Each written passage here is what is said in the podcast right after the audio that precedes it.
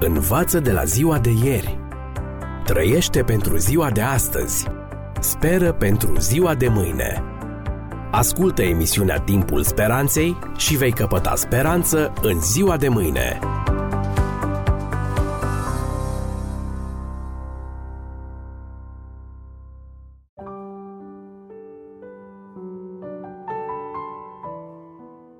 Stimați prieteni, vă spuneam data trecută că Dumnezeu are capacitatea de a prezice viitorul. Cu El, viitorul este totdeauna prezent. El vede ziua de mâine mai bine decât vedem noi momentul de astăzi.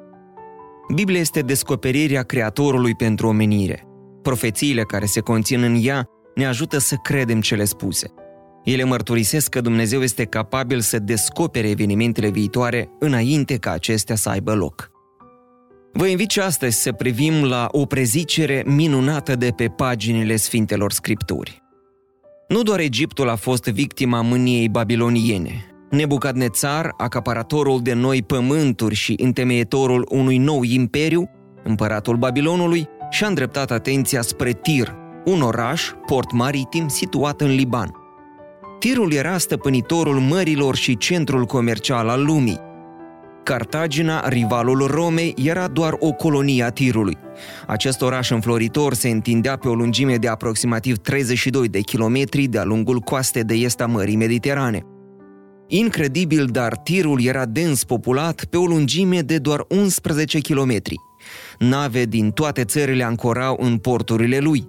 Negustori bogați se angajau în tranzacții de barter pe străzile lui – Oamenii de afaceri din Orientul Mijlociu își vindeau mărfurile în piețele lui.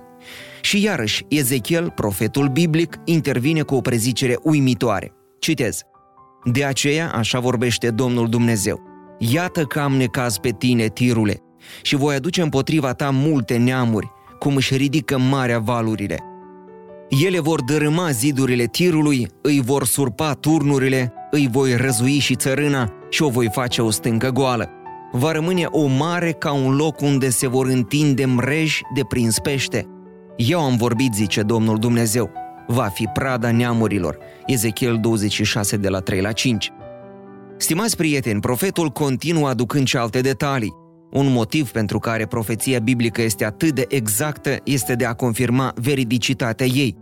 Detaliile minuțioase descoperă imposibilitatea înțelepciunii oamenilor de a face chiar și unele descrieri generale cu privire la viitor.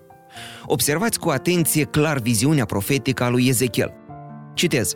Îți voi ridica bogățiile, îți voi prăda mărfurile, îți voi surpa zidurile, îți vor dărâma casele tale cele plăcute și vor arunca în ape pietrele, lemnele și țărâna ta.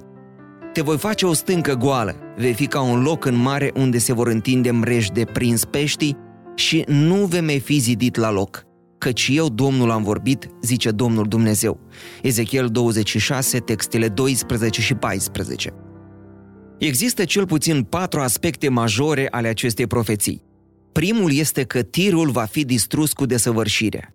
Al doilea este că el va fi cioplit ca o piatră și va fi transformat într-un loc unde vor fi întinse mrejele de prins pește. Al treilea aspect este că ruinele lui vor fi aruncate în apă. Și în final, orașul cândva mândru nu va mai fi niciodată reconstruit. Dragi prieteni, profeția a fost cu precizie împlinită. Fiecare detaliu al ei s-a văzut înfăptuit. Nebucadnețar, împăratul Babilonului, a atacat cu cruzime tirul. A avut nevoie de 13 ani ca să distrugă cetatea.